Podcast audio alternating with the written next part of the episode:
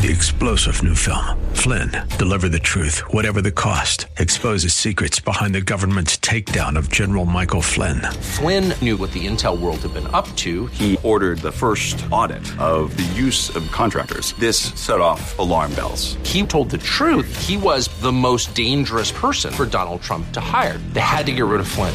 Flynn, deliver the truth, whatever the cost. Available now. Watch it today. Go to salemnow.com. Salemnow.com.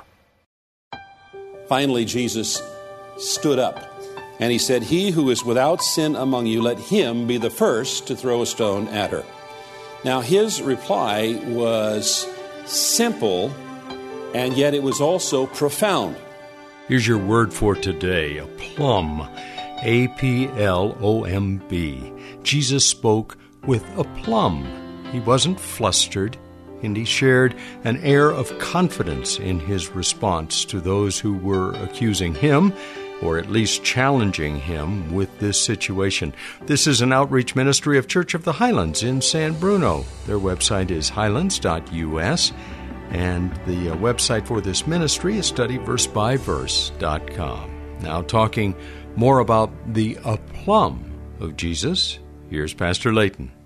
You see, it accomplished all kinds of things. It upheld the law since he didn't deny the woman's guilt, but it broadened the law to include the accusers. It avoided the charge of instigating an execution that would have been in violation of Roman authority, and it put the responsibility back on the accusers. It also mercifully spared the woman from being stoned.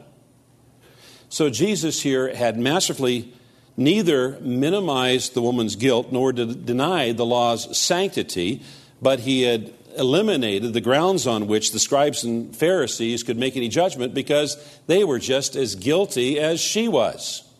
They were guilty of the hypocrisy that Paul wrote about in Romans chapter 2. Therefore, you have no excuse, every one of you who passes judgment on somebody else, for in that which you judge another, you condemn yourself, for you who judge practice the same things. The only person who was qualified to throw the first stone that day was Jesus, because he was the only one without sin, and he chose not to. Verse 9 But when they heard it, they went away one by one, beginning with the older ones. Some manuscripts have added convicted by their conscience, which is certainly implied here. It's interesting that uh, it began with the older ones. Now, it may have been that the older ones were quicker to realize they had lost this battle and it was time to leave. Or it had uh, may have been because the older ones uh, were more aware of their sin, and, and that's probably because they'd lived longer and therefore had a greater opportunity to accumulate sin. Or it may have been that the younger ones were so filled with zeal, they were looking for somebody who qualified to throw the first stone, and it just took them longer to figure out there was nobody there who was qualified to throw the first stone. And they went out. It's in a continuous tense, it's, it indicates something like a procession until the woman was left alone. It's ironic because those who came to put Jesus to shame, they left ashamed. And those who came to condemn the woman went away condemned. And Jesus was left alone with the woman standing before him. Jesus stood up and said to her, Woman, where are they? Has no one condemned you? She said, No one, Lord. And Jesus said, Neither do I condemn you. Go and from now on sin no more. So after they had left, the scribes and the Pharisee, Jesus is left with the woman in the center of the court. He straightens up. He says, Woman, where are they? Is there no one here to condemn you? And that, that term, woman, by the way, was a polite term. Remember, it was used when Jesus turned the water into wine, when he was talking with his own mother, and it was also used when Jesus was hanging on the cross uh, of his own mother. Mother, behold your son. Son, behold your mother. It was, a, it was a polite term. And you notice what her response is? No one, Lord. She had recognized who he was. And then Jesus said, I do not condemn you either. Go and from now on, sin no more. It's important for us to understand that forgiveness does not imply a license to continue in sin. That when we receive forgiveness of God, it is not to be used as a license to continue in sin. Jesus commanded her to leave her sinful lifestyle. It was a strict charge for her to live from this point on very differently, to, re, to sin no more, to repent from her sin. Encountering Jesus always requires a transformation of life, a, a choice to turn away from sin and turn towards Christ, and turn towards living a life that brings honor to Christ. Paul wrote in Romans chapter 6, What shall we say then? Are we to continue in sin so that grace may increase? Never may it be. How shall we who died to sin still live in it? Jesus tells her to sin no more. Now, the implication here was that it was a lifestyle. It wasn't an event. This was a woman who was promiscuous, which is probably why the guys who were setting her up knew where to go to find a woman who would meet the requirements for their little plan. This story paints a picture of our wonderful Savior and Lord. His humility, His wisdom, His justice, and yet His mercy and forgiveness to those who are trapped in sin. And all Christians should be very, very thankful that God has preserved this for us. Now, in any dynamic, living, Christian church, there are always two agendas at work trying to push the church family off center. One agenda is to use the grace of God as a license to continue in and promote sin.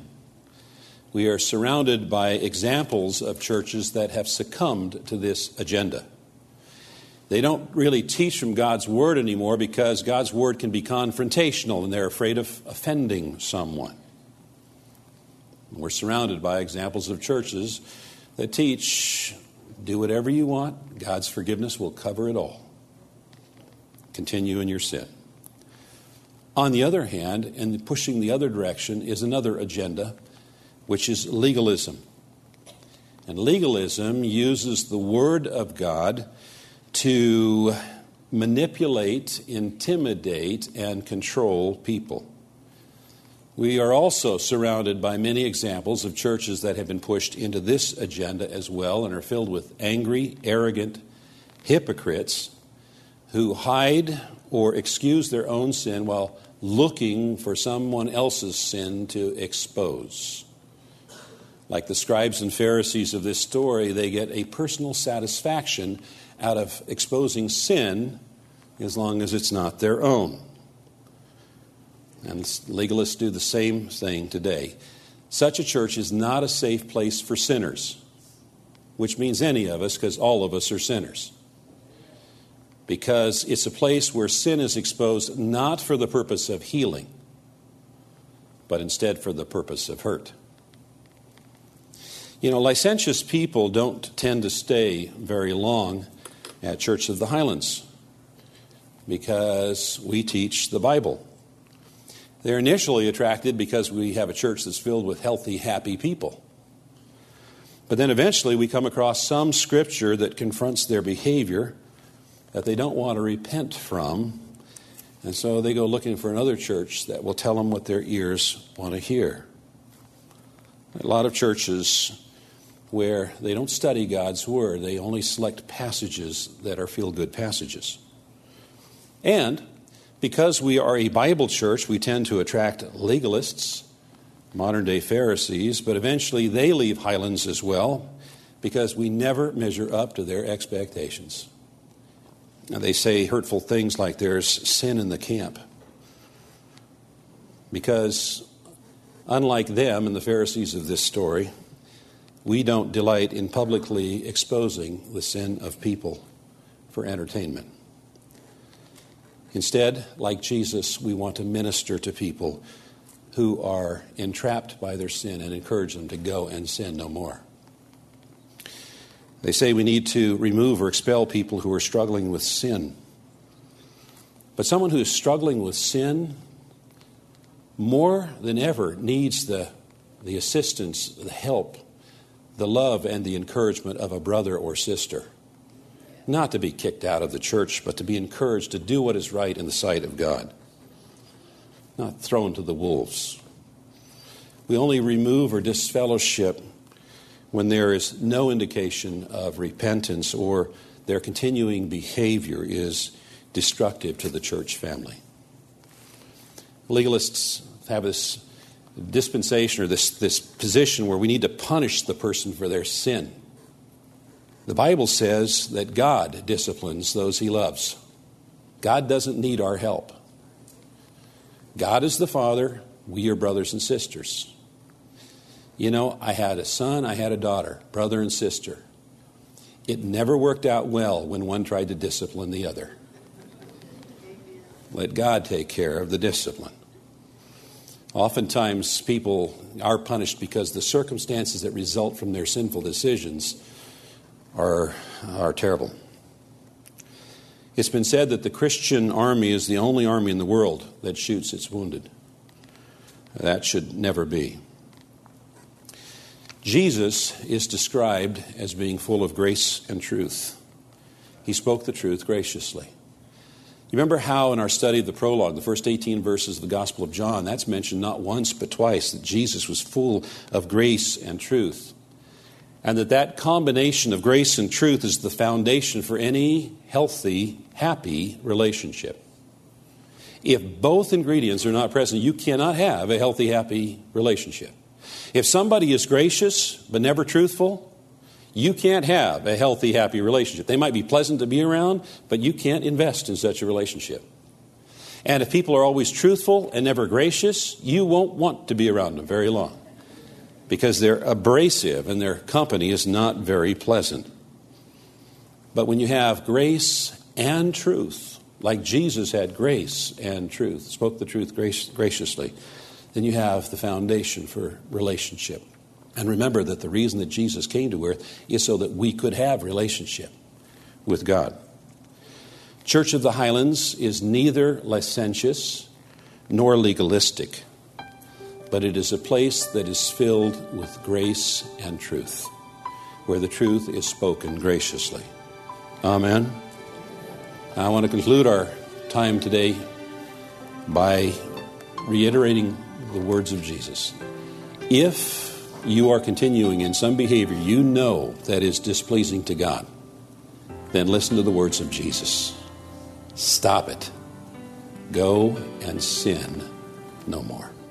A life changing admonition for sure. And if you feel like you can't accomplish that in your own life, go and sin no more, and need some help, we would love to extend that hand of help to you at Church of the Highlands. Get in touch with us. Go through the website at highlands.us and use the contact information there, and we will do whatever we can to offer that assistance to you. This is a broadcast outreach of Church of the Highlands. I'm Mike Trout. Our teacher is Pastor Leighton Sheely, and he'll begin a new message as we end the week. And I hope you can join us as he continues in the book of John, the eighth chapter. Have a great rest of your day. Join us tomorrow if you can, when we'll once again open the Word of God and study verse by verse.